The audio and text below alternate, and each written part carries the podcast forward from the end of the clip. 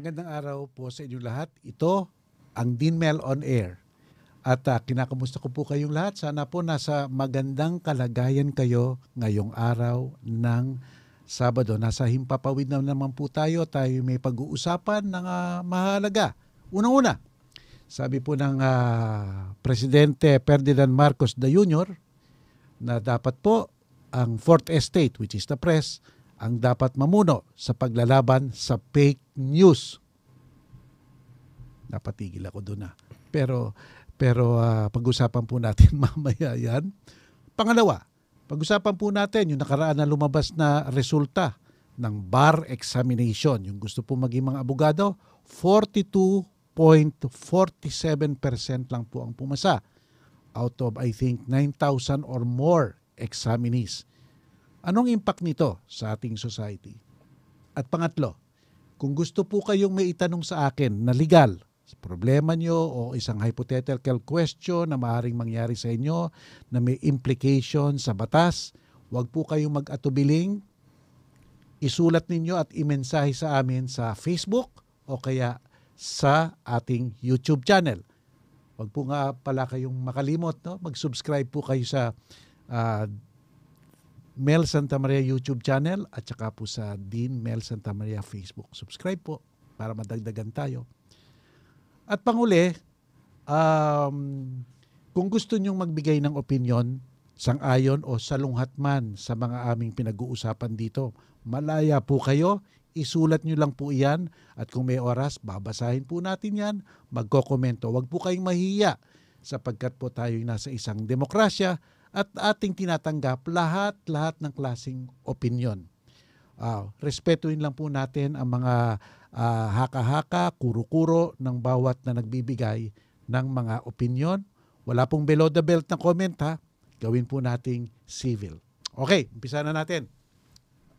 Ang ating panauhin po ngayon, walang iba kundi isang profesor sa Ateneo de Manila School of Law Pangalawa, siya po ay director o head ng Graduate Legal Studies ng Ateneo at uh, more than uh, 20 years o 30 years na siyang nagtuturo ng batas. Particularly patungkol sa persons and family relations, sa um, thesis writing, sa gender and the law. Kaya maingat tayo po, no? Gender and the law. Baka tayo ma-genderize dito. Kaya, at um, isa pa, siya po ay isa sa mga bar examiner na tumulong sa Korte Suprema magbigay ng mga tanong at mag-check ng mga sagot ng mga batang kumuha ng bar exam. Tingnan po natin ang kanyang mga insight. Pero bago po 'yan, pag-usapan muna natin ang um, ang una nating ano paksa. Babati muna ako. Ay, ito nga. Sige, bumati ka muna. afternoon. Ampi. At ang pinakamahalaga, ang pinakamahalagang qualification nito, siya ang aking commander-in-chief. Yun. Kunyari lang yan. O sige, commander-in-chief, pati ka sa ating mga tagapanood. Sige, magandang hapon sa inyong lahat. Sana hindi kayo, wala kayo sa sleep mode para makinig naman kayo sa amin. O, gisingin natin sila. Gisingin natin sila. Ampi, ang tawag ko po sa kay Ampi, Ampi. Alam niyo may kwento ako eh. Ang tawag ko po sa kanya, Ampi. Alam niyo may kwento ko kay Ampi. Sabi ko sa kanya noon, eh, bakit uh, biro lang po ha, biro lang po sapagkat ako open naman ako doon. Bakit uh, bakit may mga same-sex marriage? Bakit may ganyan na ngayon sa ibang bansa? Baka mamaya mo eh eh magkaroon na ng pagkakataon ng isang uh, isang tao eh ikasal sa hayop in the future. Ano sa ano sabi ni Ampi? Sabi niya, ay wala sa akin 'yon, matagal na akong kasal sa unggoy. Fake news. Well, Fake joke. Fake joke, fake joke. Pero totoo yun. Sinabi niya sa akin yun habang nagbe-breakfast kami. Pero biro-biro lang po. Ganyan kami magbiruan. Ngayon, okay. Punta tayo dito sa sa sinabi, inihayag nung dalawang araw ng nakakaraan ni President Ferdinand Marcos Jr. Sabi niya na ang uh, ito galing to sa Inquirer, babasahin ko na lang yung portion sa President Ferdinand Bongbong Marcos Jr. on Thursday urged the Fourth Estate to help Filipinos discern real information from propaganda and be a measure of stability and objectivity. Matatawa ba ako doon? Yun ang sinabi niya. Ngayon, Marcos issued the call during the 50th anniversary of the kapisanan ng mga broadcaster ng Pilipinas saying that the media industry has been facing various issues such as the challenge of ensuring the integrity and credibility of information. He lamented the proliferation of misinformation, disinformation, and fake news, saying there are negative effects of technological adva- advancement and social media age. Ngayon lang nalaman. Well, okay, comment ko lang po yun. We started with mistaken information, then it became more active, disinformation and misinformation, and now out and out fake news. Ah, comment ko lang po to. Sino ba nag-umpisa ng fake news? Nag, ng Mga trolls. Mga trolls. May mga trolls. Eh, sino ba nagtotroll ng election? Pero anyway, wala. Eh, opinion ko lang pa yun. So yan. Iyan, ah, iyan, iyan ampi ang sinabi ni President the Junior. Mm. Um, unang-una, information. Information. Gano'ng kahalaga ang lantad ang information patungkol sa mga ginagawa ng gobyerno, ah, ang kanilang mga policy at ang kanilang mga alituntunin. Well, nasa Constitution naman yun, di ba? The right to information on matters of public concern. Tsaka kasi, kaya nandun yun, kaakibat yun nung accountability and transparency, di ba? Kasi, pagka-transparent yung gobyerno, pagka-transparent ang mga kilos ng mga public officials, madali yung right to information, accurate information. Kasi, nakikita mo na eh. 'di ba? Tapos may access ka to uh, the right information. Kaya nga alam ko may batas din tayo dun sa anti-red tape, 'di ba? Ay, kasama rin 'yun. It, it's supposed to facilitate the information that you need, 'di ba? Tsaka yung it's supposed to facilitate yung parang regularity na pagka nag-apply ka sa ganito, matatanggap mo yung halimbawa permit within a week. Parang napapredict mo kasi good government, di ba?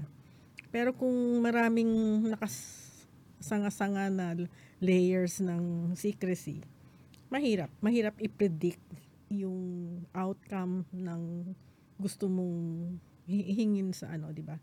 Sa gobyerno. Ganon din yung information. alam mo, napakaganda ng ating constitution. Sinasabi nga the right of information must be available to everybody, subject to such uh, laws as may be regulated or provided by Congress, no?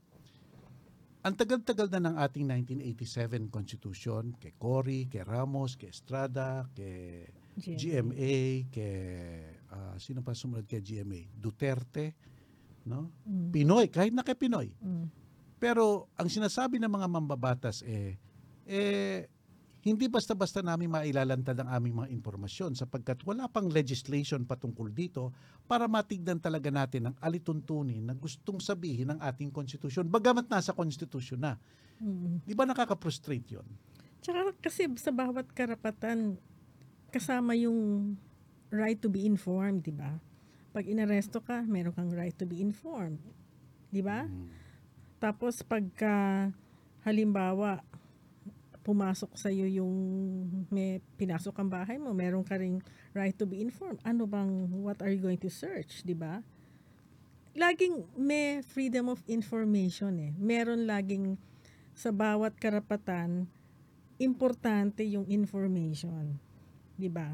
Maski yung sa trial, the right to be confronted, information pa rin yun eh. So, kahit hindi sabihin nilang wala pang batas, it's embedded eh. Nakabaon yun sa bawat karapatan na kung wala kang right to information, kung hindi malinaw yung karapatan mong malaman kung anong nangyayari at kung paano mo gagawin or exercise yung freedom mo, mahirap kasi hindi naka-define. So, yung right to information, it may not be parang it's a right on its own, hindi pa masyadong develop, pero andun yan sa bawat karapatan. Lumalabas yon. Along that lines, Ampi, along that line of reasoning which I think is correct, no? Mm. I think yung constitutional provision ng freedom of information subject to regulation of the legislator, dapat ang default mode, meron na. Meron na. oo. Meron na dapat, gawin Lilimit na lang. na lang. Oo, ililimit na lang, pero hanggat walang limitation, that is expansive. Meron na. Dapat meron na at uh, tinutupad na ng ating mga gobyerno. Ano- Tsaka nagiging limit nun yung balancing of interest, di ba? yes. Right to be informed. Let's say the media wants to to look at some documents. So it is balanced now by ano ba, national security or national health. Yung ganon, di ba? Yung privacy ng isang taong may kapansanan o may sakit, balancing na lang. Pero dapat nandun yon Nililimit lang. alam mo, Ampi, kung pupunta ka sa YouTube, ay parati kong inihahambing kasi yung nangyayari sa atin, sa nangyayari sa Amerika. Kasi yung ating constitution, medyo pattern sa constitution ng Amerika. Alam mo sa Amerika, pupunta ka sa isang government office. Pagpunta mo sa government office, because of their freedom of information, basta't hiningi mo lang, can I get, uh, can I get um, a list of all the employees in this office? can I get the list of all contracts entered into with this particular contractor? Can I get the budget? Can I get where this was spent? Can I get where this was uh, deposited? Alam mo, dapat available sa Amerika. Yung isang sheet of paper, ibibigay dun sa humihingi, pipilapan niya, at ibibigay ulit, tapos tsaka siya sasagutin. Ibig sabihin, ang default mode, basta tiningi mo, mandando ang isang government official na ibibigay. Wala siyang discretion. Kahit na napaka-minutest detail ng sino ba ang naglinis ng floor niyan kaninang umaga dyan sa building na yan, ibibigay. The default mode is to give, is to give, is to give. Transparency kasi. Transparency. Dito sa atin, hihingi natin, baka may conflict interest dun si secretary ganito kasi meron siyang pag-aari dito. Can I get uh, an information sheet on his uh, the name of his companies and uh, kung saan siya stockholder at shareholder? Ay, hindi po namin pwedeng i-release yan.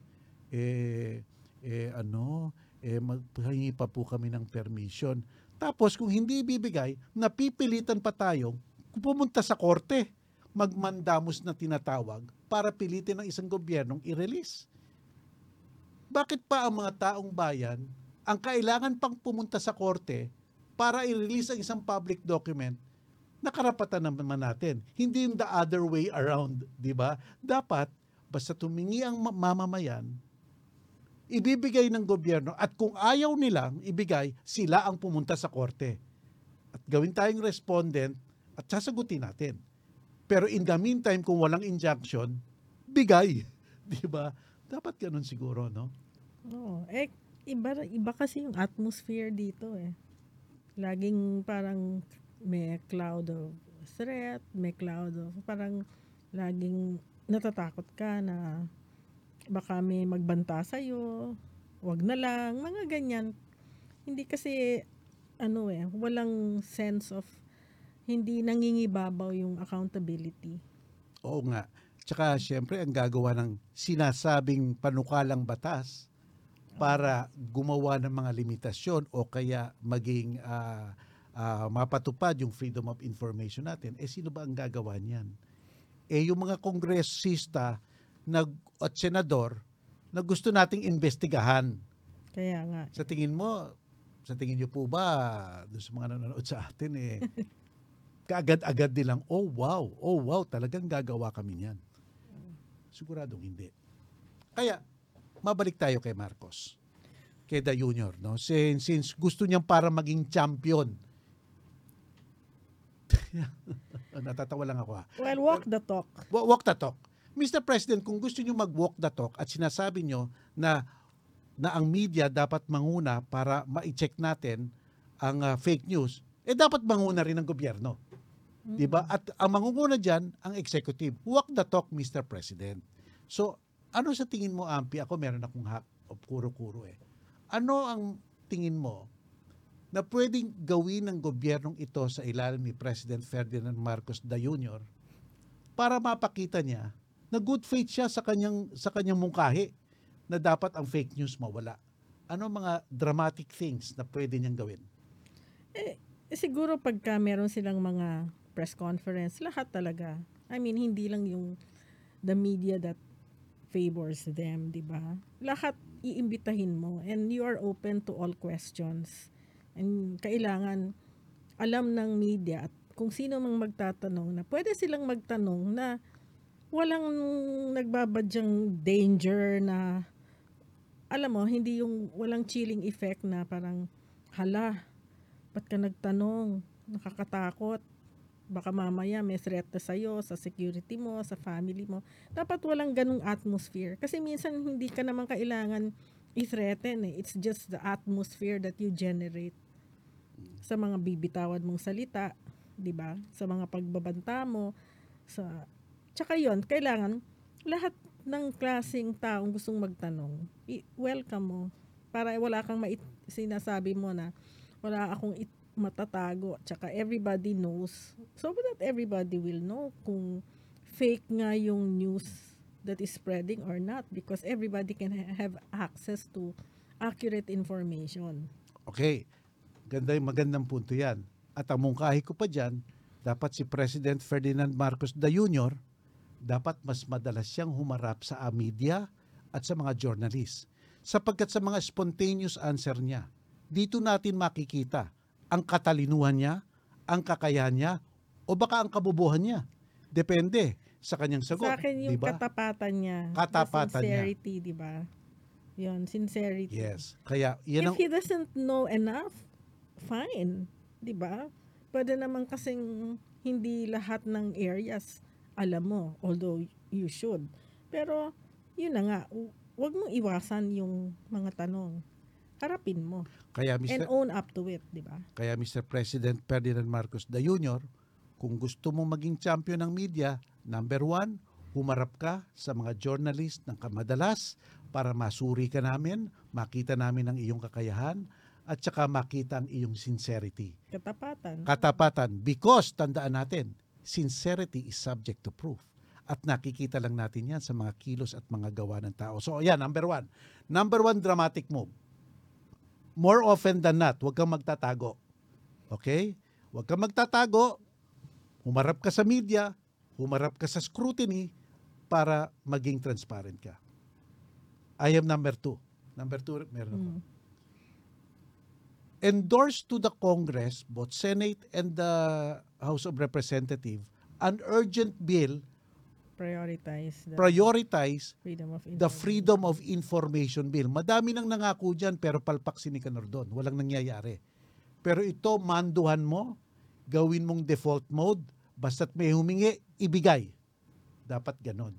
So, a dramatic move, making an urgent bill of the Freedom of Information Act. That's the second dramatic move that he can do para mapakita na kung gusto mo talagang if you are media friendly, ito dapat ang gagawin mo.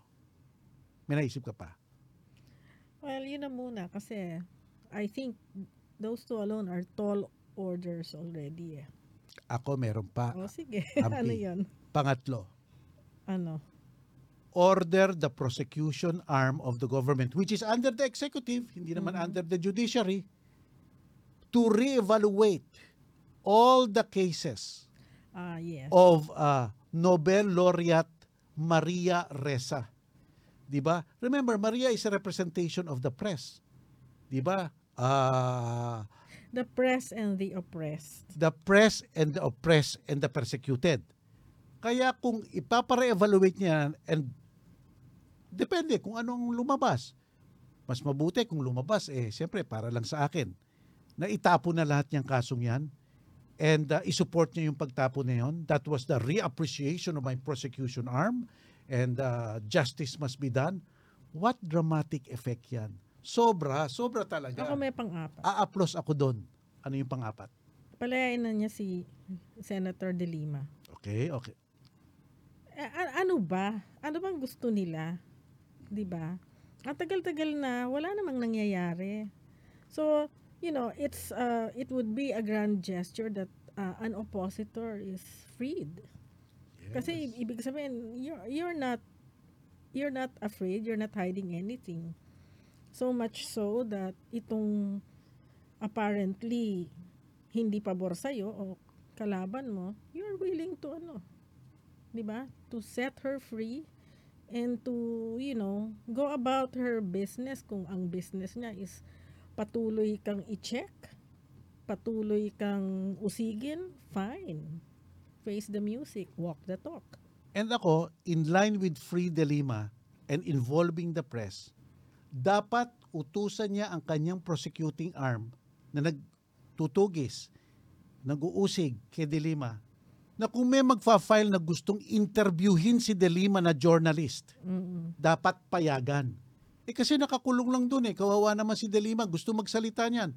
Kinikitil ang freedom of the press although he is she is presumed innocent until proven guilty.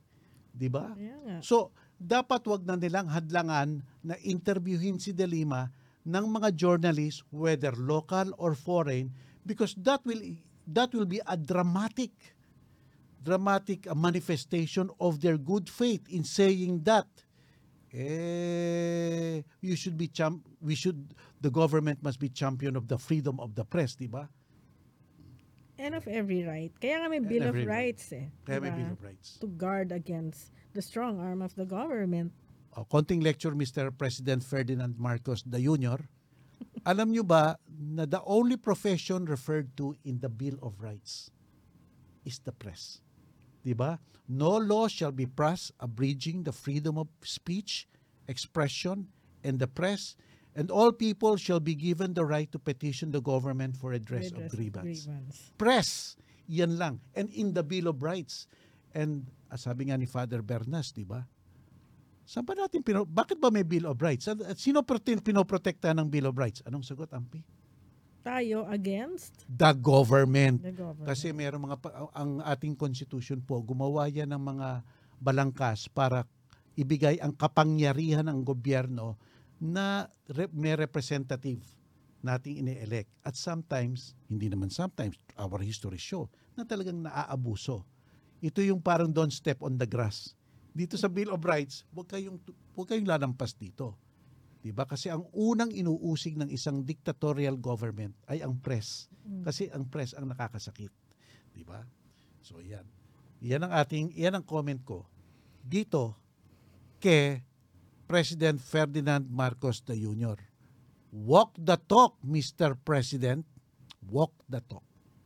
Walk the talk. Make dramatic steps to really show that you are really sincere in championing. Let's say you want to champion freedom of the press and avoidance and prevention of fake news. Lalong-lalo na.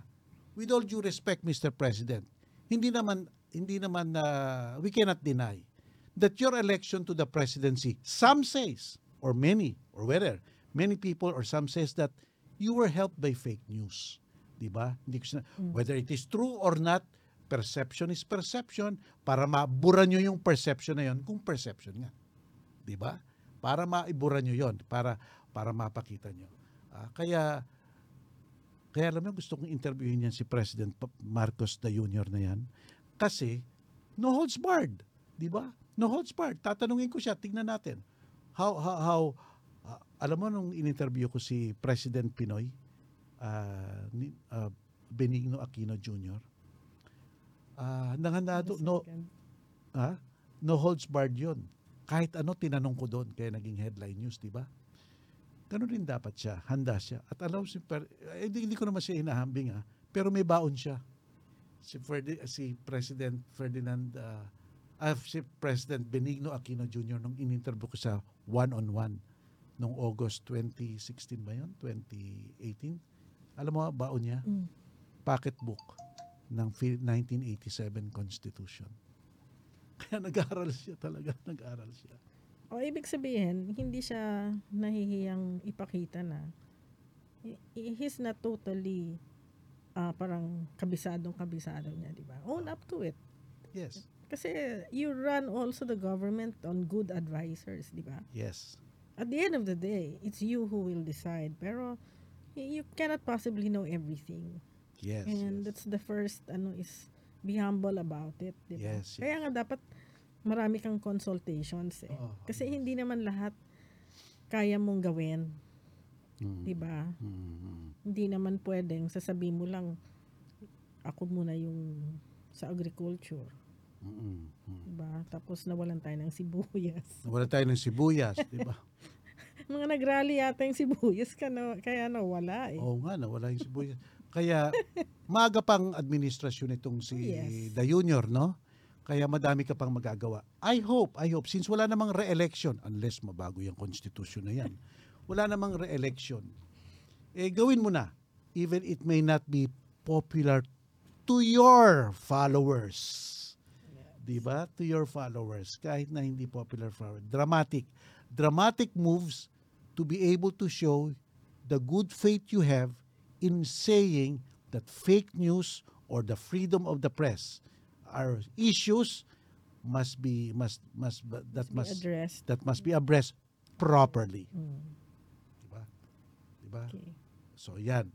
Yan ang ating unang pinag-usapan natin. Mr. President delivering a speech about peking balita. Peking news. Nang unang nabasa ko yung natawa ko. Pero pero at least we, we provide unsolicited advice, Ampi. Nabigyan natin ng advice. Kamukha nito, Ampi. Kung naririnig tayo ni President Ferdinand Marcos the Jr., eh I hope I hope makinig sa atin. I hope uh, you you you you accept my uh, my invitation to interview you. And I will be fair. I will be fair sa kanya. I will be fair sa kanya. Well, anyway, let's let's move on. Let's move on. Second issue natin dito, hindi naman issue, kundi a very a yearly important event. No? This is the the only uh, okay, okay. Madaming board exams pero this board exam seem to get the news, headline news all the time, Mhm. which is the result of the bar examination. Ano bang history niyan? Bakit ganun? Bakit bakit everybody is waiting for the bar the result of the bar examination? Ewan ko, iba yata talaga nung yung dating ng mga naghihintay na maging abogado eh. Parang it's so dramatic. It's so emotionally laden, di ba? Oh, oo, oo, oo. Marami kasing struggles din. Yes. I'm not saying na hindi struggle yung mag-aral ka sa ibang board exam. Sa bar kasi, you fail one, you repeat, you take all of the subjects again. Eh, di ba? Meron pa bang ganun yun? Akala ko cumulative na ngayon. Ibig sabihin, hindi pwedeng ah, pumasa ka sa bumagsak, eh dito ka lang bumagsak, yun lang ang kukunin mo. Di para pa accounting ah, yes, ganon, yes, di ba? yes, yes, yes. Tama, tama. Oo. Yung bar, uulitin mo lahat. Oo, basta't Diba? below average ka, no?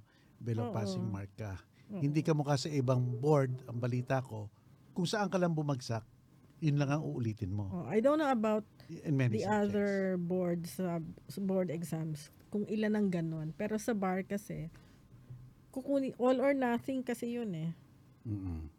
Ayun. Yo, ang, ang bar kasi po, eh, ako I've been teaching law for over 30 years, no? At ah, nakita ko yung mga, yung mga, kaya minsan ako naging dean for nine and, a, half- nine and a half years.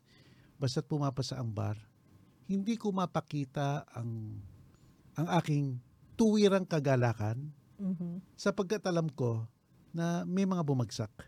No, ibig sabihin ko lalong-lalo na sa pamantasan kung saan ako namumuno. I I want to be calibrated, no. Uh, I don't want to appear uh, extraordinarily ecstatic habang alam ko meron namang nalulungkot. Kaya pinapa ipinapas ko muna ang mga araw bago ako mag-greet. And kung mag-greet ako, dalawang para, parating dalawang part, sinasabi ko, congratulations sa pumasa. Doon sa mga hindi pumasa, this is this does not define your your personality, your whole being. Ano lang to, parang natalisod lang ito. Uh, your destiny is still waiting for you. You can become a lawyer. And I have seen a lot of remarkable recoveries. And when you recover from failing and then you pass the bar, you would have struggled many, many, many times over than the ordinary, para lang sa akin, in my personal opinion, the ordinary first takers. Kasi mas ang laki ng hurdle na na inano mo eh, ni, nilagpasan mo. Mm. Di ba? Alam, Kasi pa, habang kinukuha mo ulit, yung pressure din to pass it this time. Pabigat ng pabigat, di ba? Yes. Kasi parang yung well I I suppose generally you're not just taking it for yourself. You're taking it for your family. Isa pa yun. For your family, your loved ones, your father, your mother, your children, di ba? And uh, talagang buong komunidad na handoon eh. No? And also your community in school. And sometimes your community in a town. Yeah. Umaasa sa'yo. Kaya usong-uso yung sa bar. Basta't pumasa ka, may May mga tarp. may tarpaulin, di ba? May mga lobo pa dyan, may musiko pa. Mm-mm. 'di ba? Eh talagang pambihira ang bar. Ngayon, ngayon alam niyo itong ating um, ating panauhin, isa siya sa mga civil law examiner sa nung nakaraang bar exam ano. Um, sa tingin mo, sa tingin mo sa mga pagche-check mo ng papel ampi, talaga naman bang may pag-asa ang ating o malaki ang malaki ang malaki ang quality, maganda ang quality ng ating legal education. I suppose, oo naman. Um, okay naman yung ano, konting-konti lang yung sa tingin ko parang eh, nag-struggle pati yung the way they answer. Pero generally, okay naman. Ah, hindi, kasi yung, I think, kausap ko nga kagabi yung ibang examiners. Ang struggle doon is really yung saturation eh pag nagche-check ka yung paulit paulit-ulit 'di ba ilang mga 9,000 plus answer sa isang question and then pag natapos ka finally ng 9,000 plus ay may may apat pa palang questions. Ulit na naman. So I think yung nung malapit na yung deadline talagang medyo struggle na rin. But lahat kami at least yung mga nakausap ko parang pag dumating na yung punto na kahit binabasa mo parang hindi mo na masyadong you have to read it again you have to stop you have to rest kasi unfair na rin dun sa ano. Pero malaking bagay yung nasa nasa computer, yung nasa exam soft. Kasi tayo nagche-check tayo dati ina ah, dati blue book, 'di ba? Paper paper based. paper. Ah, mahirap 'yun kasi iba-iba yung handwriting, iba-iba yung kulay ng ink, may madiin, merong hindi, may maliit ang sulat, may maraming bura. Ito, pantay-pantay, 'di ba? Kasi naka-type sa computer eh. So it's easier now for the checkers, for the examiners to check the the answers. Meron pa nung araw may mga kwento-kwento. Mm. Sa sa booklet daw sa pag sa last page may sinasabi may mga sumusulat na examinee. Dear examiner, please pasa mo na ako. I have prayed 20 rosaries. Can you please pass me already? May mga ganun ka bang nakita? Wala, Wala na rin ano. wala. Wala na rin nung araw nga eh. 1982 ako kumuha ng bar tayo. Mm. Required pa dapat ang dala mo fountain pen, Mm. 'di ba? Ang hirap. Mahirap 'yan tsaka maingay, 'di ba? Sa Yes. MLQU. Sa MLQ yun, hindi pa aircon. Oo, maingay Diba? nga. So, maingay sa labas ng kalye, naririnig mo Mm. na. Tapos kung matatapos na yung bar last Sunday, gusto ko muna ring umalis kasi, kasi naghihiyawan na sa labas, gusto mo nang lumabas. Mm. Ang hirap talaga. So, so the bar, is there any, what do you think, Ampi, your personal opinion only? Is there anything that can substitute a bar exam for purposes of acceptance sa bar? What do you personally think? Kasi even in law school, ang measure, ang measurement mo ng knowledge is the midterms and the finals. So, I don't know that there's going to be another form of validation para sa mga... Kasi tayo, hindi ka pwede mag-practice ng law kung hindi ka pumasa ng bar, di ba? Sa ibang bansa kasi merong dalawa, may isang hindi naman kailangan kumuha ng bar, pero iba yung field of practice. Meron namang kumukuha ng bar. Sa atin kasi talagang prerequisite yun eh. Baka pwedeng ah, marami nang tinanggal na subjects, di ba? Yun. Yung ganon, siguro. Pero, I think, exams pa rin. Like all the other professions, di ba? May board exam. Ang tindi kasi ng bar, alam nyo, at least nung kumuha ako ng bar, 2, 4, 6, 8 subjects. Oo. Criminal law, political law, remedial law, civil law, commercial law, legal ethics, Tax. at saka tax, no? Ang dami and uh, ang dami nating batas. Kaya ako, I really, I really am an advocate na konti lang ang kunin for purposes of entry ng mga subjects ng law. Sapagkat law, you learn law every time. Uh, Like for example, yung cybercrime law, hindi naman natin alam. But the discipline that you, the discipline that you acquired while studying law and while studying for the bar and then passing the bar have given you the foundation to be able to study anew a particular law that has come up. At saka yung frame eh, yung 'di ba yung mga estudyante kasi sila sa simula, pag first year sila hindi pa hindi pa sila masyadong sanay mag-spot ng issue. I mean, hindi sila hindi pa nila gamay paano ka sasagot sa isang law exam. Pero by the time na fourth year na sila, medyo sanay na 'yon. Mm-mm. 'di ba? So I think yung proseso ng from first to fourth year, it will also prepare you for the bar. Ang ano na lang is gaano ka katalaga nag katindi nag-aral, 'di ba? Itong four years mo is really a preparation. Kung sineryoso mo yung four years, papasa ka naman eh, I think. Kahit hindi ka masyadong nag-review. Kasi yun yung tinatawag natin na stock knowledge, di ba? Mm. Kung out of stock, ay mahirap. Madami na rin improvements sa bar, no? Mm. Dati sa Manila lang ginagawa. Oo. Dati sa MLQ lang, MLQU lang nagtetest. Lahat. All over the Philippines na examinees pupunta sa Manila, pupunta sa MLQU, and then naging sa Lasal, and then naging sa PUP, UST, PUP muna. and then naging PUP, um, oh, PUP muna. So concentrated sa isang lugar. Sa Manila, oo. Pero ngayon, since last bar, dinisperse na ang mga test sites all over Metro Manila and, all- and all over the Philippines actually. May test sites sa Mindanao, sa Visayas, at saka sa Cebu, no? And Sa this Cebu, also because Cagayan de Oro and Zamboanga. because of the computerization, no? Uh, nag- uh, computerization talagang pwedeng i-centralize. Very uh, good good development. At saka computer nga by by way of computer na. Mm-mm. no? Pero alam mo, Ampia, no? Ang sabi nila, whether it was paper-based or through the internet or through computer, parang yung length of time to check the paper seemed to be the same. Eh, well, kasi kailangan mo naman basahin lahat, di ba? Ah, Kung three paragraphs yan. yes. Pinag-uusapan nga namin. Kasi minsan you cannot just say na, ay, okay na to. Kasi yung first sentence, okay.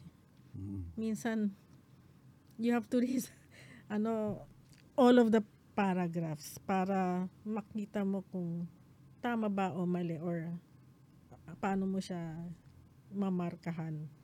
Hindi, walang shortcut eh. In short, the the process of checking is still the same. You read. Oo. Ano lang talaga. Mas madali, easier lang to the eyes kasi hindi na iba-iba yung penmanship eh. Isa, computer na lang eh. Mm-mm. So, mas easier to the eyes pero hindi ibig sabihin hindi napapagod yung eyes mo, no? Yes. Hindi lang ano. Kasi dati nung paper-based tayo like sa Ateneo noon, inuuna ko yung yung medyo maliliit ang sulat. Yung mahirap basahin kasi para pag hindi pa ako pagod, kaya ko pang i-checkan siya ng ano. Hinuhuli ko yung malalaki sulat, magaganda, yung sulat, madiin yung magsulat. Para pag pagod na ako, it's easier on the eyes. Ito, yun yung nawala na struggle na pare-pareho na lang. Ako, I really could I like to congratulate the Supreme Court for, you know, uh, conducting a very efficient bar exam up to the last time, up to the release of the bar bar results and everybody seemed to be satisfied, no? At uh, another innovation or at least binalik Kasi nung ating 1982 bar exam, si Justice Esculin, yung bar chairman nun, ang nirelease niya rin actually was the top 30. Oo. Kaya lang top 10 lang ang nadyaryo. Pero ngayon, ang in, ah, in a way, similar, ginaya ni Justice Kagiwa, ang in-announce niya yung top 30. Ibig sabihin yung top class, no? Mm. Ah, okay, Ampi, uh, personal opinion, do you still believe in, you know, naming the top 10 or just kamukha si Leonen, just people who made good, excellent, exemplary? I don't know. Ay, kasi, yun na nga, eh, when, nung sinabi ko na you take the bar not only for yourself, but your family. So, kung nasa top 30 ka or ano, it's also for your family, di ba? Ewan ko. I mean, sa akin, okay lang. Okay lang na nandyan sila. Ako agree ako. Kasi sa dinaanan mo sa pag-aaral ng batas, sa anxiety na nanarasan, naranasan mo, the sleepless nights, di ba? Bigay mo na. Kung number one, bigay mo na. Kung number two, bigay mo na. Okay lang naman. Make people happy, in short. The more people are happy, the better. At saka yung, yung kung hindi ka naman nag-place, pwede mo naman, i- mean, electronically, pwede mo na i-crop yung name mo. oh, tapos i-post mo sa ano na, oh, ayan, pumasa ako. So, everybody also knows that you pass, di ba? So, kanya-kanyang, ano lang, wag na lang basagan ng trip. Talagang, you know. Alam mo, that's the effect of internet, of social Yeah. media. Hindi ka mukha noon yung the number one, number two, number three, kung sino man sila, it lingers for some time. Pero ngayon, you see in Facebook, na kinakrap nga nila, so nakikita mo, iba't ibang mga tao, Iba-ibang celebration. iba't ibang celebration, iba't ibang mga tao, parang nagiging ephemeral na lang, good for one day, yung Yeah, nagtap but ka, you know, everybody can celebrate. because now everybody can celebrate, no? Mm-hmm. Ah, nakikita natin na sa restaurant sila, no? Oh, tsaka yung minsan mga tarp, di ba nga? Yes, Yun. yes, yes, yes. So, ano na yon hindi na yun monopoly lang a few. Yes. diba? oo. You can celebrate with your friends. You can highlight yourself. I mean, bigyan mo naman ng give it to them, di ba? Sabi mo nga, give it to them. It's Yes. a couple of days na Yeah. na may euphoria, di ba? Euphoria, kung sino, pero after a while, okay na rin. Na nakikita na natin yung iba't iba mga human interest stories. Oo. Like for example, may bulag for the first time puma I don't know kung for the first time pero pumasa siya ng bar. Di ba? Congratulations. Dati yung kaibigan kong taxi driver, literally may kaibigan akong taxi driver pumasa ng bar. May kaibigan akong taxi driver. Hanggang ngayon naka-text ko pa siya. Tsaka yung, di ba, yung fear na pag nagka-COVID ka, hindi ka na pwede magka mag- mag-exam. Hindi mo na pwede ituloy. It, Siyempre, ano yun eh. Nakaka-frustrate din yun, di ba? On the other hand, eh, public health matter kasi yun eh, di ba? Yan pang added factor ngayon. Oo. Di ba? Added, added factor, added tension niya. Kasi kung, kung may, natatandaan ko noon, kung merong isang may COVID sa isang classroom next Sunday, wala, yung buong klase yun, wala na yun. Ah, ano Pero? I, I don't know kung may nangyari gang I think wala. I think wala. So, so Pero congratulations yun na again. nga. I mean, if you look at what they've gone through, Mm. di ba? Ayaw mo mag-celebrate. Yes, yes, yes. Kaya mo, oo. They Kaya deserve it. Yeah, they deserve it. They deserve to celebrate talaga. Yeah, yeah, yeah, yeah. Talagang ganda. Ganda nun, ano. Yan, kaya congratulations to all those who passed and to those who did not pass. Your destiny is still waiting for you. Mm-mm. Di ba? Sabi nga nila and uh, I think uh, and when you pass later on, you would have uh, you would have experienced a greater, deeper significance in your struggle than any other person who passed the bar once. That's my personal opinion. Because the pressures are more than the ordinary one taker, di ba? And I I I bow uh, uh, uh, I bow I bow to people. I salute people like that. Our Vice President Lenny Robredo was take two. Di ba? Si Recto. Recto, Senator Claro M. Recto, Recto. And look at them. Ang gagaling nila. I mean, they are examples to society, no? So, so, Ayun. Basta, ano ulit, try. okay. All right. Meron pang issue. Meron, meron pang isang issue akong gustong tanong sa iyo, Ampi. Bago tayo mag, ano, bago tayo maghiwalay. Kasi may, may nilabas ang Korte Suprema na ang isang lalaki daw pwedeng mabiktima na rin ng violence against women and children. Eh title pa lang eh parang it's uh, kabalantunaan. Ibig sabihin, ibig sabihin, paano nangyari yon? Mm-mm. Well, nandyan na yan, interpretation yun ng Korte Suprema, which with all, with all due respect, I disagree. Kasi, pag nakita mo yung struggle ng women's movement also, tsaka ng mga ano na, paano na ipasa yung violence against women and their children, ano yun eh, kulang, una kulang sa pagkilala na may mga karahasan sa babae na hindi ginagawang crime. Parang ordinary fact lang yun na within the family, it's so domestic. Hindi nakikialam ang mga alagad ng batas. Hindi nakikialam ang ibang tao kasi away pamilya, away mag-asawa. And then, nag-struggle ka to have that law passed. So, wag mong gamitin against the women. Hindi naman lahat ng women hindi guilty ng abuse. Pero wag mo gamitin yung batas na yon Kasi yung batas na yon yun ang saysay nun eh. Yun ang kasaysayan din nun. Na binuo yun at pin, pinasa yun para sa pagkilala na kailangan ang mga babae hindi maging biktima ng karahasan. So, do not trivialize it by saying na, oh, the men can also avail of that in behalf of their children. Hindi naman tayo nagkukulang ng batas sa mga children eh. Di ba? So, ang sa akin lang, na-dilute. Parang na-trivialize. Yung gravitas. Oo, yung parang, di ba? Alam, alam niyo po kasi, meron tayong tinatawag na violence against women and children.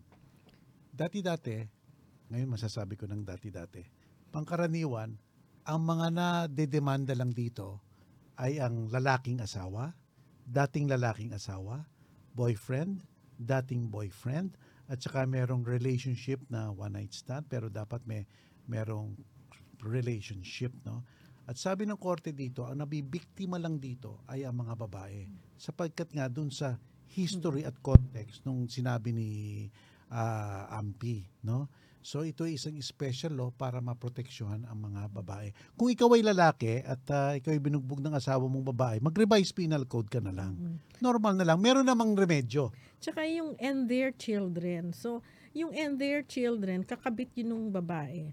Children who are under their care. So, ibig sabihin, yung child, pwedeng hindi niya anak, basta under her care. ba?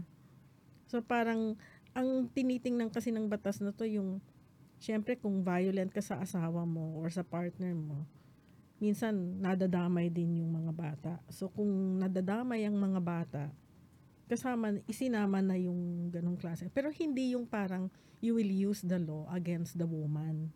yes Diba? Oo, mag- mag-file ka na lang sa ano revised penal code. Yung VAUSI is not about men. It's about women. And rightly so. Yes, oo. Diba? Yes. Kasi ma- ang default naman ng mga batas natin, men eh. Oo. Experience ng men. Lived experiences ng men. Mm-mm, mm. Kaya nga hirap na hirap tayo dati, 'di ba, yung ah suma, ah, the late Marivic Henosa, yung People versus Henosa, nung unang ginamit yung battered woman syndrome. Hirap na hirap ang Supreme Court ikahon siya sa justifying circumstance na parang papano papano natin ma-justify eh ang nakalagay sa batas kailangan proportional proportional yung pagganti mo, 'di ba? Kailangan hindi mo inisip muna, 'di ba? Yun yung mga parang kasi ang iniisip ng batas natin, ang senaryo ng batas natin, dalawang lalaking nag-aaway eh, na kung sinampal mo, wag mong barilin, hindi proportional 'yun. Eh si yung people versus Henosa, nakatulog yung asawa niya pero because of the years of violence, pinatay niya nung natutulog. So, hindi talaga papasok because it's not a lived experience of women that the revised penal code is talking about. That's why we have the VAUSI. Kinilala ang battered woman syndrome. So, yung wag na natin ipilit na doon siya, 'di ba? Marami namang batas ukol sa pangangalaga ng mga ng mga bata. At sabi mo nga, yung mga lalaki na battered, pwede naman pumunta sa revised penal code. Diba? So, wag natin aksayahin yung ah, pagpasa ng batas na ito. For the benefit of Oo. women and At sa pagkilala na it's not okay to beat women. I agree, I agree. Well, that is the Supreme Court decision. In the meantime, we will follow that jurisprudence. Pero I also agree that this time, the Supreme Court had it wrong, no? Pero Well, wala tayong magagawa. Court We have to will follow not- them until it yeah. is until it is It's probably Reversed again. reversed or reconsidered or amended. Yun. No? Yep, yep, yep. Alam mo maganda yung punto mo, Ampi, ano? We learn through experience eh. Law is based on experience eh. Mm. You focus a law because you've you've had experience on it. Kamukha yung Hinosa case. Because of that Hinosa case, ang isang babae na bugbog na bugbog sarado na, na nag-blackout na, na napatay niya ang asawa niya, hindi pa rin self-defense Hindi nga. kulong pa rin. Kaya, reaction to that, naglament pa nga ang Korte Suprema eh. Sabi niya, kawawa namang babae ito, pero sa ating batas ngayon, wala pang vowsy. Eh, talagang hindi ka papasok sa self-defense. Kaya, because of that, because of that ex- grabbing experience which is happening to many women, gumawa tayo ng batas to answer precisely that point yung battered women syndrome na nasa loob ng VAUSI. Ngayon, given that context and history, bakit mo i-apply sa lalaki? Tsaka, maski sa international, sa Magandang human punto rights, yun ah. Gusto ko yun. sa human rights court, no, ah, sa sa Women's Convention, meron na ring isang kaso na, syempre, yung pag-aari ng bahay, di ba, hati kayo, 50-50. Yung babae, and hindi ito nangyari sa Pilipinas, um, nilak niya kasi binubugbog na siya, ilang beses na siya sa emergency room. Ah, pinagalitan pa siya nung judge kasi bakit daw ilalak eh 50-50 sila sa pag-aari. Ayun, napatay yung babae. Yun na nga, eh, pin, ina-apply mo yung property relations, di ba? Strictly who is the owner of the ano. Hindi mo tinitingnan kung paano na bakit niya nilak, 'di ba? Yung experience ng ano basta tinitingnan mo lang, ah ang may-ari niyan. Pareho kayo. So hindi ka pwede mag-lock it's so isolated. Parang ganyan din yun eh. Kaya tayo, di ba, sa vowsy natin, kahit pag-aari ng lalaki as a matter of emergency, ano, pwedeng siya ang mapaalis muna. Hindi naman ibig Yes. sabihin, tina-transfer na yung ownership kung talagang sa kanya yung ano. Yun lang, tinitingnan ano yung sitwasyon. Yun ang sana bawat ano, bawat desisyon mapa sa Korte Suprema o sa kahit sa lower courts, ganun lagi. Tinitingnan mo yung context, di ba? Yes, yes. Alam mo, sa Amerika merong pagtatalo. No? May pagtatalo sa how do you interpret the Constitution? How do you interpret the, Mm. Merong side na tawag sa kanila or origins. Origin. Kung ano intention ng original framers. Oo. Yung iba naman theological that the, that the law is a an active thing. Mm. Na it must be an enduring document that It's a applicable. living It's a living document, no? document. So no, no mi- minsan nagiging literal ka, minsan tinatawag nilang teleological. I don't know Oo. kung that's the right word. Teleological, yeah. Teleological, no? So so sa ating Supreme Court nakikita ko rin yung mga taong ganun, no? Pero sometimes ibang justice sa Supreme Court, akala ko teleological sila be- because I prefer teleological than literal. Mm-mm. Yung tinitingnan mo yung spirit of the law, the context of the law, the historical base of the law. Pero sometimes may, may iba dyan na parang nalilihis rin eh. So, well, that's the tension. We just have to accept it. Eh, tignan natin. Kaya nga, they are supposed to be good uh, people, uh, good, uh, the best lawyers because nasa Supreme Court sila. No? Pero, well, anyway, even the Supreme Court commits a mistake. Sabi nga ni, sino ba nagsabi Si nun? Justice Narvasa dati, when I was working in the Supreme Court, there was some an employee who was complaining about the case. And then mukha naman tama siya. Tapos ang nasabi na lang ni the late Justice Narvasa is ah the Supreme Court is not perfect but it's always final. so, yun. Yes. Pero, you know, it's not without remedy. Yes. It can subsequently be reviewed, Yes. di ba? Kaya ako, I, I, I like the, position of the academe. Mm. Because we can criticize decision and outright says, Supreme Court, you're wrong here. And uh, I think that is res- that must be respected by the Supreme Court. And sa let's say for example sa Ateneo Law Journal sumulat ako noon tungkol sa mga unsettling decision ng Supreme Court sa family law cases, no? Ang dami. Ang dami. So so but but that's how it is, no? Unless sabi nga nila Saka eh, even among themselves, di ba, they disagree yes. sometimes. Sabi, sabi, sabi nga nila, only in stagnant waters will an organism die. Dapat it must be living waters that that that is susceptible to to discussion and movement. And the only way to move is to discuss, no? To discuss, to synthesize, no? To synthesize. There is an idea is not cannot be frozen in time, no? 'Di ba? You, you cannot freeze an idea. You- it, it must develop. 'di ba? 'Di ba? Yan. Well, okay. All right, baka may mga may nagme-message sa atin. Si Andrew po tsaka si Lai nandito, yung ating invisible co-host. Yes. Well, mga madami naman pong nagko-comment na they are congratulating yung mga um, bar examinees, Oo. yung mga passes po natin, no? And then, um, they also commented about the VAUSI. Sabi nga ni Virginia Omoso Guazon, using VAUSI against women is so disgusting. Ibang bansa, na, ah, ibang batas na lang ang gamitin nila. That's correct, Virginia. Mhm. Ano may, may, may board na ano say na? That's correct, Virginia. Oh, oh, that's Yes, precisely the point. Yes, Virginia, you're correct. we agree. We agree. Saka yung oath-taking nga pala ng mga bagong abogado sa May 2. Ay, oo, may oath-taking ang mga bagong abogado sa May 2. And I, I hope, Tapos diretso na sila na signing yes, sa role of attorneys. alam mo dito sa ating mga bado- bagong abogado ang mensahe ko it's it's literally a recreation of your life hindi naman kayo nag It's a new profession. it's a new profession a new beginning a new life you have to track yourself properly uh, be honest decent advocates of the law sabi nga ng anak ko sabi nga ng anak ko eh, si Patty Mm. si professor po yung anak ko sa Constitution, sa Ateneo, and there was a time sa FEU rin, laws.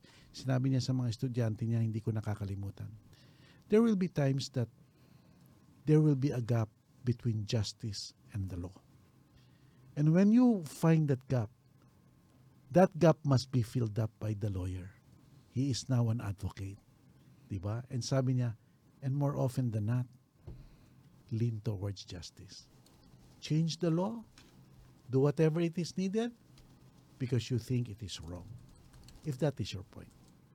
Galing ano? so nagmana yun. Well, anyway, anyway, parati ko siyang kinakot doon. So ayan mga, ayan, um, meron pa ba? Okay. Meron pa din. So, isa naman, si galing naman to kay Naz Pasandalan. So, puno daw ng galak ang puso niya ngayon habang pinapanood yung episode natin.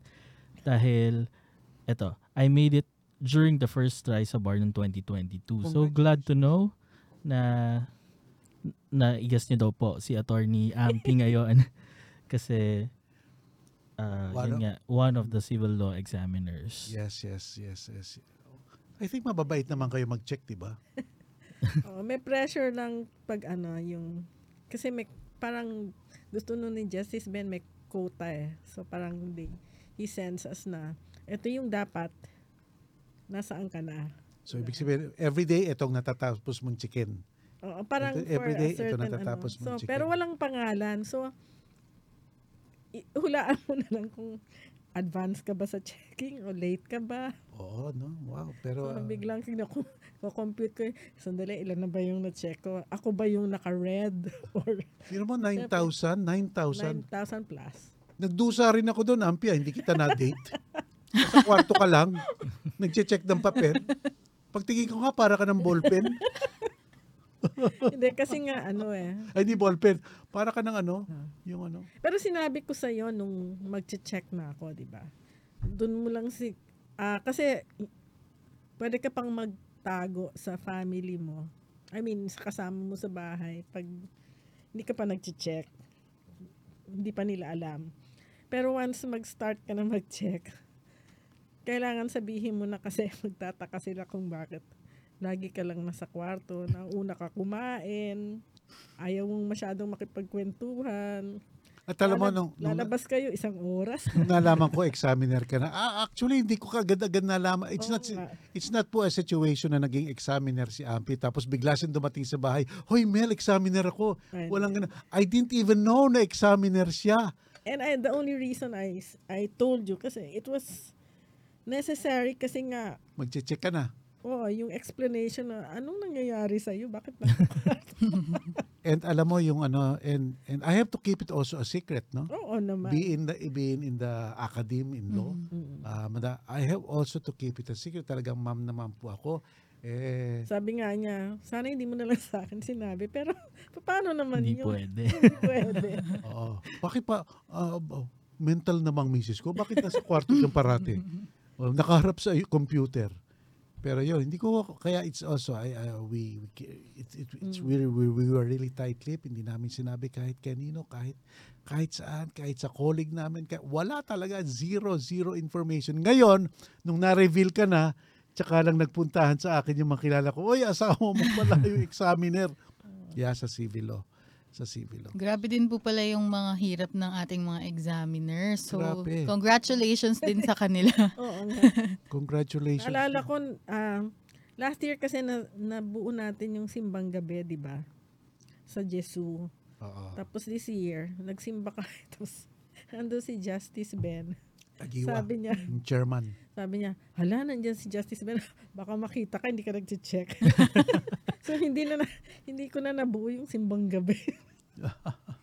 Sorry, gano'n, gano'n nyo po katagal sinek yung lahat Ah, nung... parang ang parang ang ano mo is to pace yourself parang one question one month Oh my God.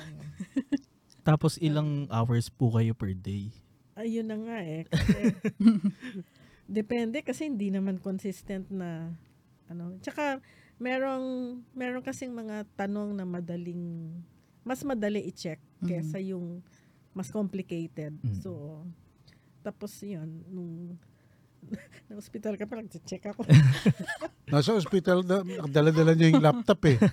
Sabi ko, Din at least nandun siya. oh, huy, nakaswero na ako. Anong ginagawa mo? Nagche-check. May ka. Hindi. Tsaka malaking bagay yung mabilis yung internet mo kasi Mm. mahirap pagka mabagal. Mm. Grabe, no? Ako, ako, 9,000 students? My God. Tapos hindi lang po siya isang question. Oo. Oo, oo. Sa isang question, may, sub, may letter A, may letter B, may letter Hirap talaga nun, hirap talaga nun. Grabe. Hindi naman parang isang question lang pero yun na nga 9,000 plus tapos pag natuwan-tuwa ka na tapos mo na ay may apat pa. may apat pang tigna 9,000 plus. Kasi unprecedented ngayon, ang ginawa ng bar chairman, imbis na isang subject, isang examiner, ginawa niya tatlo. Mm. Tatlo, hinatin Ganon niya din para yung- mapabilis. Oo, yung last bar kasi. gan- Oo. Pero yung last bar mas konti yung questions kasi mas marami sila naipon yung dalawang batch. Yes. Mm, totoo yun, totoo Mm. yun. So, okay naman. Talagang nagulat din ako ang laki ng bar team. Yes. Mm. Worldwide. Ang FEU nga, dati nung kay Leonen, bar site eh. Talagang ano ha, talagang may headquarters din sa FEU, may mga monitor, etc. Na yung camera, nasa mga, may camera sa bawat classroom, nakikita. Grabe. So, Mm. Oo. so okay, meron pa bang tanong? O So far po mga comments lang na na-miss daw nila kayo. Ay, salamat. Mga bumabate, may mga nanonood sa atin from Palawan, Rizal, yeah. sa Rizal, ayan. Maraming maraming salamat po. Every every ano po 3:15 every Saturday Mhm. ah mag-iimbita ako ng iba't ibang mga guests. Pero ngayon nagahol lang po ako, hindi ko hindi ko hindi ako nakapag-imbita. Kaya Kasi din naman Eh, nasa nakita ko misis na ko. Oo nga. inimbita ko siya. Interesting naman ang Para din ano, batiin yung lahat ng mag-oath sa Mm. meeting. namin. Yes. May 2 ang oath taking nila. Umaga, no? 10 Tuesday. o'clock. 10 o'clock. Wow. Wow. 10 o'clock. Tapos after that, lawyer na. Oo, lawyer na sila. Start na talaga. Dati kasi yung signing, ibang araw pa yun eh. Mhm. Pupunta sila sa Supreme Court. Doon, doon na. Doon na mismo. Galing ano, ang So, galing. isahan na lang. Beautiful, beautiful. So, okay. Ano pa bang pwede nating ah, pag-usapan? Next time po, basta't meron kayong katanungan sa mga legal, Mhm. sasagutin ko po yan. Kung natatandaan yung parang relasyon, yung show ko noon sa TV5 tsaka sa Radyo 5, 92.3 News FM. Ah, sasagutin ko po yan. Na-extend yung registration ng SIM, di ba? Yes. Oh, Isa pa po pala July. Mm. Oh, For, ang na-observe ko lang, nung nag-start ng registration, medyo kumonte yung nagte-text sa'yo na kung ano-anong scam. Mm. Ngayon, dumadami na na. Opo. Na-register, na Na-register po yung nila. mga... nakapag-register yung mga nag- Ilang numbers yung pwede, di ba? Ah. per person. Ay, Multiple pa din po eh. ang dami. Grabe.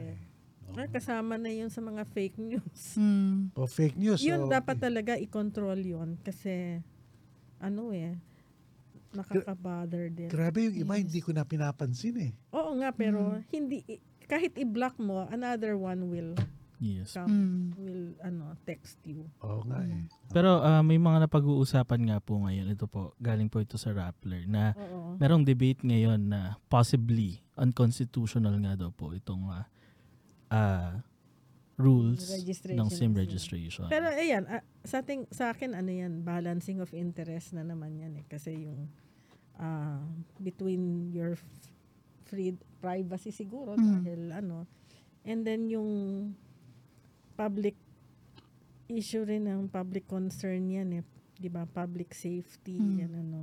Kasi napaka-intrusive ng mga text, 'di ba? Mhm. Mm. Yes. Tapos ang ang daming scam yan. Mm.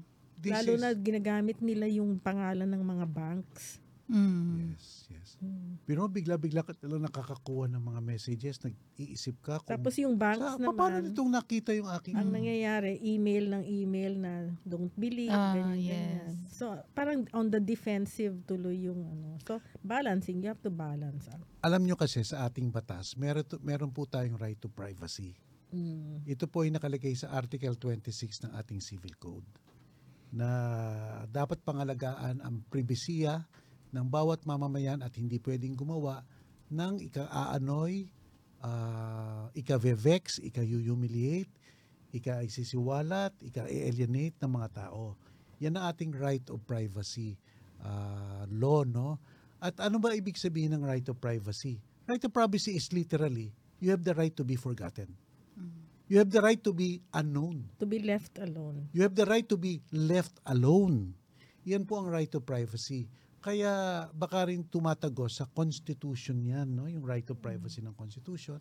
So kaya nagka- nagkakaroon ng issue dyan. Yung, hindi naman issue, usap-usapan lang. Pero kasi like, you're not left alone if these people are Yes. texting you all the time. Yes, it is infringement Diba? on your right to privacy. Literally, directly, and uh, unabashedly.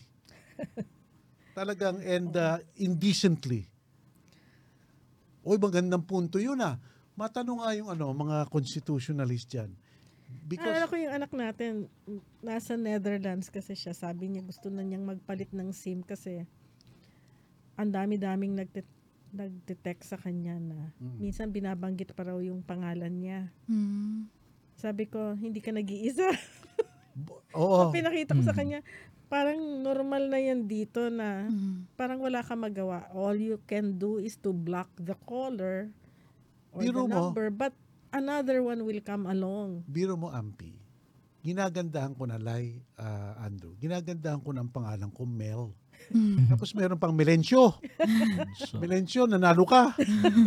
Melencio, meron kang, Eh, kasi kung hindi mo ano i-renew ito sa, ah, nagpa, nagpapangalan pa ng bangko, Mm. eh, i-ano ka namin, Mm. i-cut down ka namin sa list. Hindi ko, mhm. bakit ba ganito to? Kaya nga. Pero- Actually, sabi nga po nila, nag-start daw yun nung um, quarantine period pa, yung uh, health declaration forms. Mm-mm. Tapos apparently nabenta sa mga casino, ganyan. Ang dami talaga, sobrang bombarded din tayo lahat ng mga messages na scam, tapos mga Mm. false Kaya na dapat ano. mag-ingat tayo eh. Yan ang, yan ang sinasabi natin, ano? Yan ang sinasabi dun sa, sa, ano ba yun? Uh, sa isang kaso nung araw, yung uh, OPLE, OPLE versus National Communication ata. Sinabi ni Amoyor Fina, Amoyor Fina o si Lesio Herrera, sinabi niya, noon kasi yung ID, noon, ni-render unconstitutional. National ID. national ID noon dun sa OPRE case, sinabi, hanggat hindi tayo makakasigurado na foolproof Mm. ang ating mga computer at internet sa hacking, hindi mo maiiwasan na ito ang ito ang apparatus that will violate your right to privacy indecently. Kung wala pa, dapat hindi pa yan payagan yung mga ID ID. Pero ngayon pwede na yung ID, eh, di ba? Kamukha rin yan ito, no? Hanggat hindi foolproof yung yung yung yung dissemination ng ating ah, non-dissemination ng ating information. Dapat talaga baka dapat may restraint dito. May restraint dito. I mean, what is more important, no? Ah, ah, your right to privacy which can directly affect you directly, diretso sa se- cellphone mo nakikita mo na. O yung that general ah, collective notion of security and ah, Yung privacy nga, it goes both ways eh. Yung privacy na ayaw mo i-register, pero yung privacy din mo rin na text keep coming, di ba? yes. Para i-annoy ka or i-scam ka. Yes. I think I think I think yeah, I think I agree that it should be studied further, no? Talagang may issue pala talaga So, to sa kung to merong- privacy. Kung may steps or measures to protect you and from those scams and kung ang pamamaraan is to register your SIM, fine. Pero well, apparently hin- hindi na deter yung mga scammers eh even if you register. Kala ko there would be some sort of guarantee or safety. Walang safety net. So ano ano yung purpose nung registration? Yes. Hindi na, hindi na deter yung mga scammers eh. Alam mo, yung old anecdote tungkol sa right to privacy eh. Kung may kapitbahay ka at tumitingin sa bahay mo, hindi pwedeng sabihin ng kapitbahay, I have the right to view you. I have the freedom to view you. Kaya nga tayo may wall, may kurtina, binababa natin para ayaw nating tumagos. Pero dito sa internet, tagos ng tagos talaga. So, Annoying pa, nakakamolestya. Yan. So ating mga legislator, okay, mga mga starting point ng inyong research. Yes. The right to privacy is actually the right to be unknown. Mhm. The right to, ano pa yung sinabi be mo? forgotten. The right to be unknown, the right to be forgotten, But not to be a scammer. But not the right to be a scammer. Diyan lang po. Mag-research na kayo. Dapat i-balance nila eh. Ang dami nyo nang ma, ma- makikitang literature dyan, I suppose, no? Mhm. I suppose so. Ako, i- it is my right not to be known by my kapitbahay. Kaya lang, now with this, with this one, Mhm. everybody seem to take the liberality of texting you. Mhm. Di ba? Kahit na ayaw mo, sino ba tong Daming sa akin na to? ba? Mga Yun pa, casino. mga casino. May casino, oo. Mga pautang. Oo, Utang. May nanalo ka pa dito.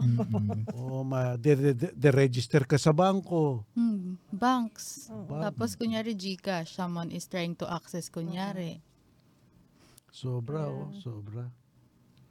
Well, Nakarehistro ka ba sa Gambit? Ano ba yun? Ano ba yan? Meron pang ganun. O, ito pa. O, Dahil talaga. Congratulations! Nanalo ka ng 1,999. May butal pa. oo. so yun, yun lang. Ah, Kailangan, yun ang, kung yun ang balak nilang i-address, Mhm. dapat humanap sila ng more effective way. Sa tingin mo, Registration is, kung doon ka lang hihinto, it's hindi eh. Mm. I mean, Game eh. the, the fact po na nakuha nila yung number natin. I mean, Oo. at least first of all, yun muna i-resolve. Paano nyo nakuha yung Yun. information na yun? dapat pag-aralan rin nila yon, Di ba? Pag-aralan rin nila. I mean, kung nanggaling po siya doon sa registration na yun mismo, di ba? Oo. Parang Mhm. breach na yun actually kaagad ng data privacy. Of course. That is, this is an actual violation of the data privacy law. Mhm. Di ba? Sa tingin mo ba itong ating mga legislator talaga nag-aaral to? o banat na lang ng banat?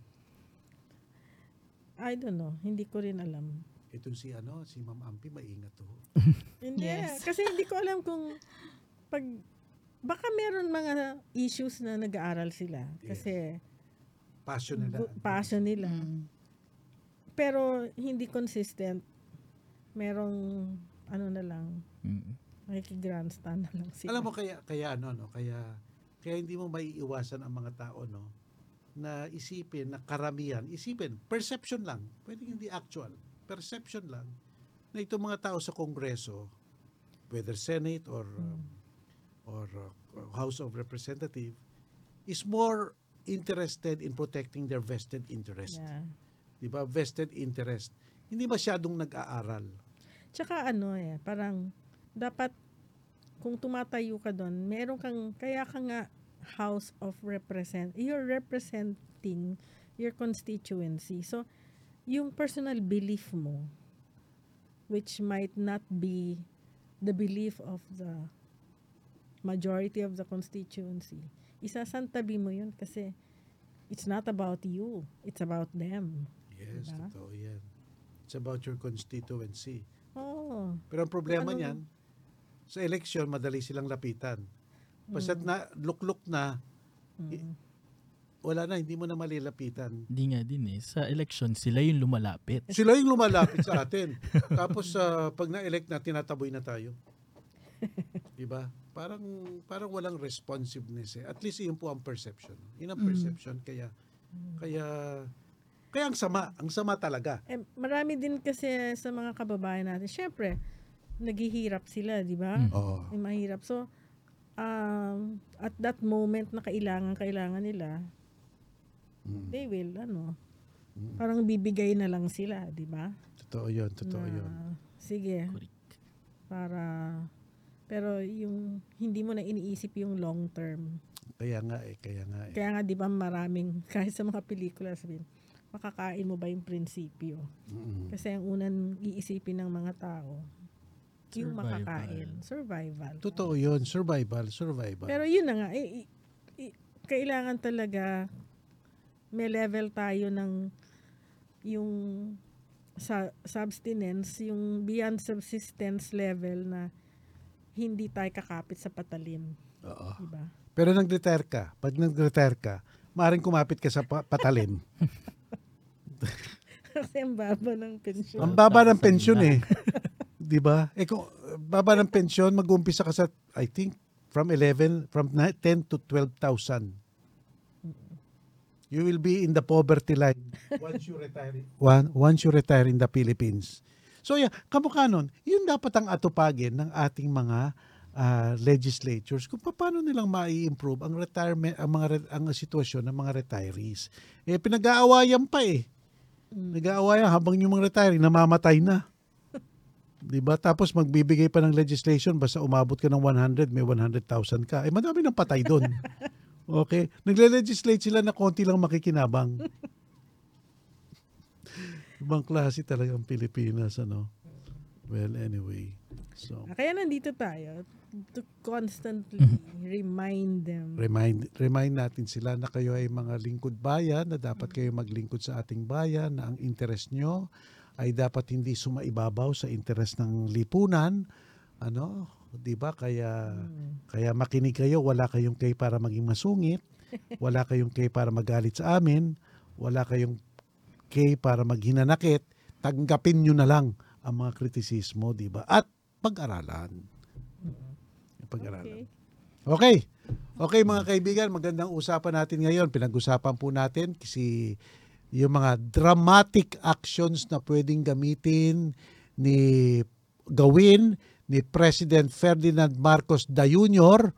para maging champion ng uh, press or media sa paglalaban sa fake news. Usahin natin. Number one dramatic action, we suggest, Mr. President, yung Freedom of Information Bill.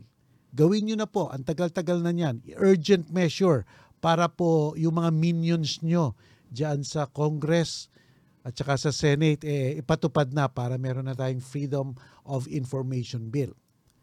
Second po, dapat po um, dapat po ah, i-reevaluate yung mga kaso ni Maria Ressa sapagkat po ang kaso ni Maria Ressa represent a case against whether you like it or not the press And the oppressed. and the oppressed and the persecuted Imagine, hindi naman po namin sinasabing, itapon nyo na yung kaso ni Maria Reza, re-evaluate it. Kasi madami po talagang nagsasabi na na kamukha yung libel, mukhang prescribed na. Re-evaluate lang po at tingnan nyo kung dapat ah, itapon na o hindi. And that's not interfering with the judiciary.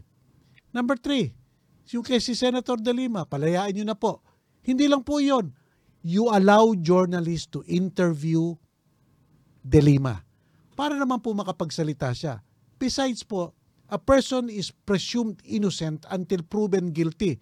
Eh kaya haba-haba na po ng mga kaso nun, wala pang natatapos. Di ba po? Eh, basta't po ang kaso ay humahaba at nata- hindi natatapos, ibig sabihin, mahina. Hindi, tsaka justice Exception. delayed is justice denied. Justice Diba? delayed is justice denied. At saka Mr. President, nakalimutan ko, isa pa po, dapat magpa-interview kayo ng madalas-dalas para po malaman ang kakayahan nyong mag-isip, ang kakayahan nyong magbigkas ng solusyon, ang kakayahan nyong masuri ng mga ating madla kung kayo nga ay katangi-tangi isang presidenteng ma-represent ang ating taong bayan.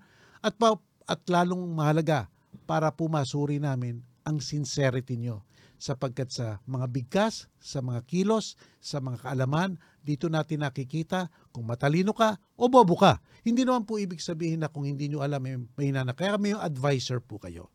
Tsaka yung commitment on certain issues, di ba? Kailangan malaman natin. Kasi if you're non-committal, so mahirap din yun. You don't know where your president stands, di Yes. ba? We, yes, we have to know where our president stand so that if sa tingin namin mali, kikritisize namin at wag po kayo maghihinanakit. Dapat tatanggapin nyo yan. Di ba? So, so yan, yan po ang ating pinag-usapan tungkol sa kay President Ferdinand Marcos the Jr. Make dramatic steps to really walk the talk. Kung gusto nyo, kung gusto nyo mag-media, mag-lead to prevent fake news, eh, huwag na po kayong tumingin ng malayo. Umpisa nyo sa sarili ninyo, Mr. President. Di ba po? At make dramatic steps. Number two, yung ating mga civil, yung ating mga pumasa sa bar, congratulations po ulit sa inyo at dun sa mga hindi pumasa. Eh, the destiny is still waiting for you. Don't give up. Ah, umano po kayo.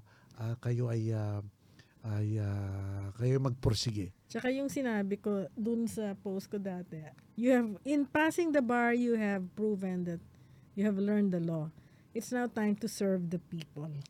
L- yes, you have learned the law, serve the people, not serve the corrupt people. Okay? So, eh, and isa pa, yung pinag-usapan natin sa VAUSI, eh, yung mga legislators po na gustong gumawa ng VAMSI, Violence Against Men and Women Law, eh, bahala na po kayo. Pero ang VAUSI sa babae lang sana po. No, huwag na natin i gagawing biktima. Ang mga biktimang Tsaka lalaki, default na yung default na yung mga lalaki eh. Sila na yung nasa mainstream. So, they can avail of anything. Like, that's, that's why, you know, if you say history, it's his story. It's not her story. So, you know, kung susuriin mo lang yung mga ibang words, malalaman mo na ang nasa mainstream talaga, mga lalaki. So, yung mga social legislation na ginagawa sa ibang sektor, katulad ng IPs or children or women, huwag na kayo makipag, makisawsaw kasi nandun na kayo sa mainstream eh. correct, correct. At, at isa pa, yung SIM registration extension, no? Oo, Jul- hanggang July. Hanggang July. Oh, may issue pala po talaga ng constitutionality at right to privacy. Sapagkat po, eh, sa ngayon po, palagay ko, habang nanonood kayo, nakakatanggap na kayo ng text sa mga taong hindi nyo kilala. sa mga casino, sa mga sinasabing nanalo kayo, sa mga allegedly bangko nyo. So, di ba po, nakaka-intrude na sa inyo. Tandaan nyo po, the right to privacy is also the right to be unknown, the right to be forgotten The right to be left alone. the right to be left alone para hindi po And ma-molest it's you. this, at the end of the day, it's still the government's obligation to give you that kind of environment na hindi hindi na i-intrude wala kang intrusion sa telepono, sa kung sa ano man na hindi mo hinihingi, no? Yes. The government must act on this one. Otherwise, you are totally remiss. Rampant na po. Rampant na po. Hindi na po kami unknown. Hindi na po kami forgotten. We are intruded upon. Okay lang yung pag nakakatanggap ka sa government nung parang warning na floods or Oh. may earthquake. Okay lang yon That's different. That's public safety and ano. Pero yung mga ganyan na napapabayaan yung telephone or yung SIM mo na kung ano-anong natatanggap. Tapos kahit na register, parang wala namang nangyari. Momentarily, tumigil ng konti and then eto na naman sila. So ibig sabihin, if that was the purpose of the registration, hindi siya masyadong effective. So maghanap na naman kayo ng ibang pamamaraan. Diba? Ayos. So, dyan po. Yan po ang ating pinag-usapan ngayong araw na to. Sana po eh, kayo ay ah, naka, nakasagap ng kahit anumang kaalaman. At ah, sa susunod po muli, 3, 3.15 every Saturday. At kung may legal questions po kayo, tanong nyo lang po sa akin. Huwag po kayong mahihiya. At sa, sa aking abot ng aking makakaya ay sasagutin natin lahat iyan po. Next sa Saturday po, tayo ay ah, ah, magtatangkang mag uh, kumuha noon ng very interesting guest at sasabihin po namin sa inyo ahead of time para abangan nyo. Samantala po, ah, kita-kita po tayo muli. Again, Ampi, paalam po sa kanila. Salamat at magkita-kita tayo sa May 2. Salamat, salamat at ah, magkita-kita po tayo at tatandaan nyo po, ah, May 2, dun sa O-Taking. Dito naman po sa show natin, uh, Dean Mel on Air, Sabado, ah, 3.15. Mag-subscribe po kayo sa Facebook page natin at saka sa YouTube channel natin para palaguin po muli natin ang ating komunidad. At saka sabihin nyo po sa mga kaibigan nyo para po makapag-participate tayo ah, at ah, makibahagi kayo sa ating programa sa pamamagitan ng inyong mensahe. Maraming salamat po at tatandaan nyo yung parati ko pong sinasabi, ang kritiko ay nagmamahal rin sa ating inang bayang Pilipinas. Mabuhay po kayong lahat and good day. you.